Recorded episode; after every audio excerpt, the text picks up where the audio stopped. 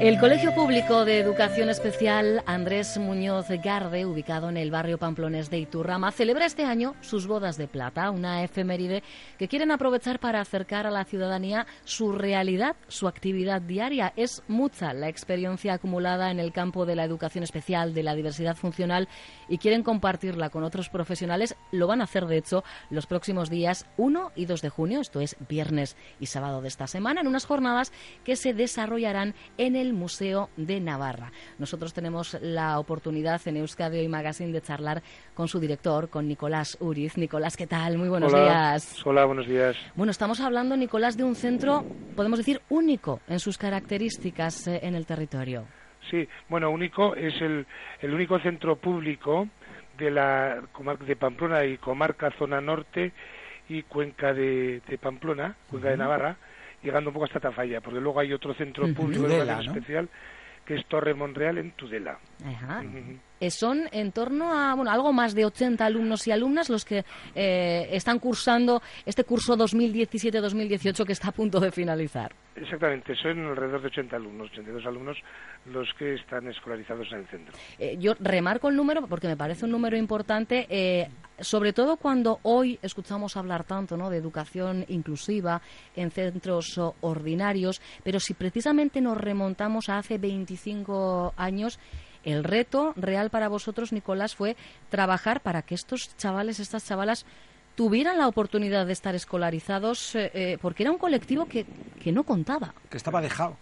Sí, exactamente. Nuestro reto básico es el que lograr que estas que estos alumnos, estos niños y niñas con diversidad funcional, estos alumnos y alumnas con diversidad funcional, ten en cuenta que son alumnos desde 3 hasta 21 años, pues sean competentes y puedan desarrollar una vida adulta pues autónoma. Ese es un poco el objetivo, ¿no? Es decir, el dotarles de las competencias necesarias que van a, se les va a exigir luego en la salida, ¿no?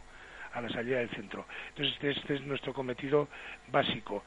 También eh, nos, nos ocupa, nos ocupa y nos estamos comprometidos en programas que tienen, que ya lo planteamos, estamos haciendo este año y lo planteamos también para el curso que viene, eh, programas que tienen que ver con integración combinada en centros en centros ordinarios que se trata de combinar como la misma palabra lo dice horario de integración en nuestro centro con integración en un centro ordinario que preferentemente debería ser el de su barrio domicilio. Yo, en un centro de este tipo no sé si cabe todavía más, eh, Nicolás, decir aquello de comunidad escolar, si normalmente cuando nos referimos a esto y hablamos, pues eso, como de, un centro que cumple años, como vosotros en este caso, eh, aquí sí cabe, mm, yo creo que encaja muchísimo mejor lo de comunidad, ¿no? Por la cantidad de profesionales eh, con la que contáis. Exactamente. Lo decía, como lo dice la idea de comunidad, comunidad educativa es fundamental no, solos no podemos y juntos lo conseguimos. Sería un poco ese el planteamiento.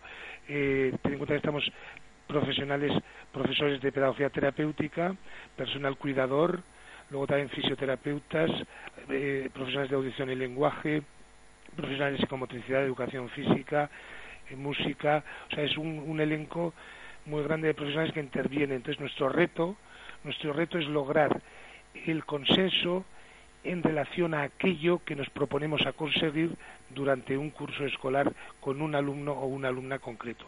Que todos sepamos qué aportamos al objetivo que marca el tutor desde nuestra especificidad, pero todos a una, tanto la parte educativa que compete más a los profesionales educativos como la parte de autonomía personal que en estos casos es básico.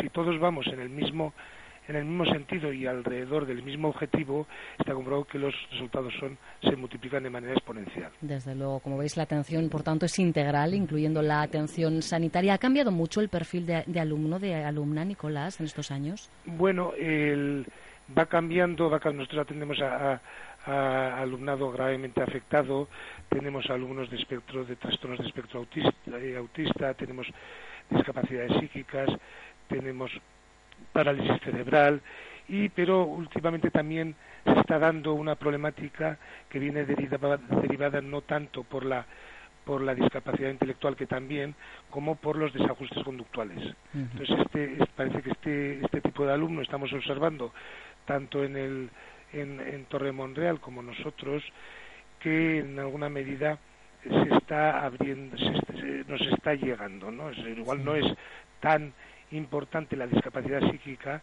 pero unido al desorden conductual hace que sus necesidades sean específicas. Por tanto, ese es un reto de los centros de educación especial, el ser capaces de dar una respuesta ajustada a esas necesidades que este tipo de alumnado tiene y presenta. De hecho, eh, os reinventáis prácticamente cada curso sumando nuevas terapias eh, educativas, entiendo, precisamente para dar cobertura ¿no? a toda esa diversidad. Exactamente, es una manera de conseguir potenciar el desarrollo a través de diferentes terapias, ¿no? Tenemos terapias con animales, terapias con perros, terapia equina, todo este tipo de también tenemos talleres de creatividad. Se trata un poco de favorecer desde diferentes entradas el desarrollo de los, nuestros, nuestro alumnado.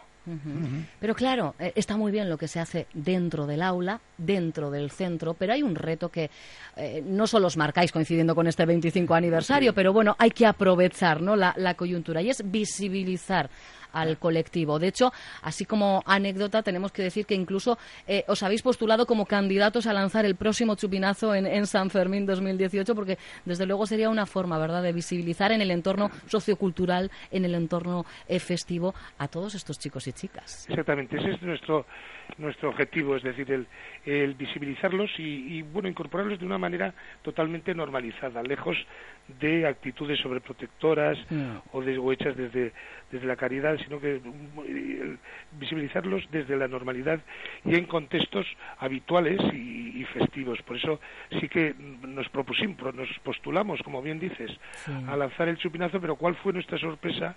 Que desde, desde, todas las asociaciones de la Mesa de San Fermín, ninguna se hizo cargo de nuestra candidatura. Mm, una pena, una pena. nos sentimos un poco solos en ese sentido. Pero bueno, la idea era visibilizarlo, como tú muy bien dices, en contextos habituales y que sea una realidad más que tenemos ahí. Pues bueno, como, como queda, digo, eh, pues ahora año y pico para los Sanfermines del 19, pues empezaremos la campaña desde ya. Bueno, Nicolás. Yo, eso sería muy interesante. Sí, pues, pues sirve, nos hacemos cargo. Si sirve de consuelo, seguro que lo recordarás, a Richard Oribe, eh, para que le diesen el tambor de oro. Han pasado también años, eh, ha sido una candidatura que se ha movido mucho, mucho, mucho, y al final lo consiguió, así que no, ah, pues deis, no deis nada por perdido. Efectivamente. Y hablando de ventanas abiertas, la, la que abrís eh, este viernes y sábado con esas jornadas formativas en el Museo de Navarra también, Nicolás. Eso es.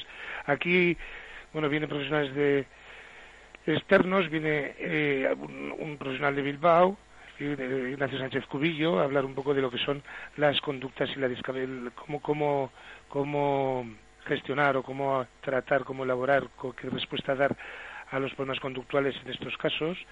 Nos hace la conferencia inaugural y luego hay cuatro mesas. Una mesa estaría relacionada con todo lo que es el abordaje conductual, eh, que es un poco el, tema de la, de la, de la charla de, de, la conferencia inicial y luego el, eh, seguiríamos con la mesa, la respuesta educativa al alumnado con comportamientos gravemente desadaptados en los centros de educación especial.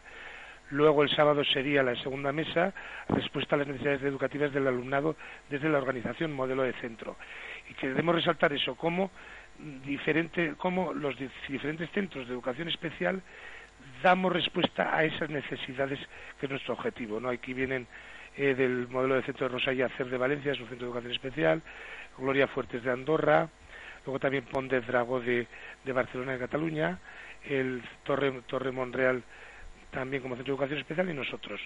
Luego otra, otra mesa es, tiene que ver con la estimulación multisensorial y diversidad funcional, que nos, nos hace la ponencia el CEDI, el, Centro de Desarrollo Infantil de aquí de, de Pamplona, de, que está en Villava, desórdenes de integración multisensorial y discapacidad. Y luego también dentro de esta mesa nos aportan el tratamiento multisensorial que hacen el Centro Glorias Fuertes de Andorra, los de Rosa y Acer de Valencia también, y nosotros. Y finalizamos ya el, el, bueno, en la mañana la acabamos con el itinerario formativo profesional del alumnado con diversidad funcional, preparando la inclusión sociolaboral, que este es nuestro sentido de una vez que finaliza la etapa educativa, que tenemos que recordarlo, que es hasta los 21 años en el caso del alumnado con diversidad funcional. Hay que seguir acompañando. Exactamente. y ahí pues lo presenta la directora del Servicio de Formación Profesional, Esther Monterrubio, y luego hay experiencias del CRENA, del Centro de Educación Especial Pont de Dragón, el Servicio Navarro de Empleo y eh, los de los servicios sociales está en el Departamento de Educación. muy completo, ¿eh? Muy completo el programa de estas dos jornadas, insistimos, días 1 y 2 en el Museo de Navarra. Nicolás Uriz, director del Colegio Público de Educación Especial Andrés Muñoz Garde. Que se celebren bien ¿eh? esos 25 años. Estaremos muy pendientes de todo lo que vaya sucediendo a vuestro alrededor. Sí, también recordar que hay que justamente la semana siguiente tenemos una fiesta con toda la comunidad educativa. El día 9. El día 9 que ya el sentido es lúdico. Es decir, se inaugura un poco la fachada que hemos hecho y un, y una y un dibujo nos ha hecho un, dibujante profesional y luego se tiene una comida con las familias, se hace talleres y el objetivo es disfrutar de la compañía de todos. Que también toca, claro que sí. Un abrazo, Nicolás. Un abrazo, Nicolás. Gracias.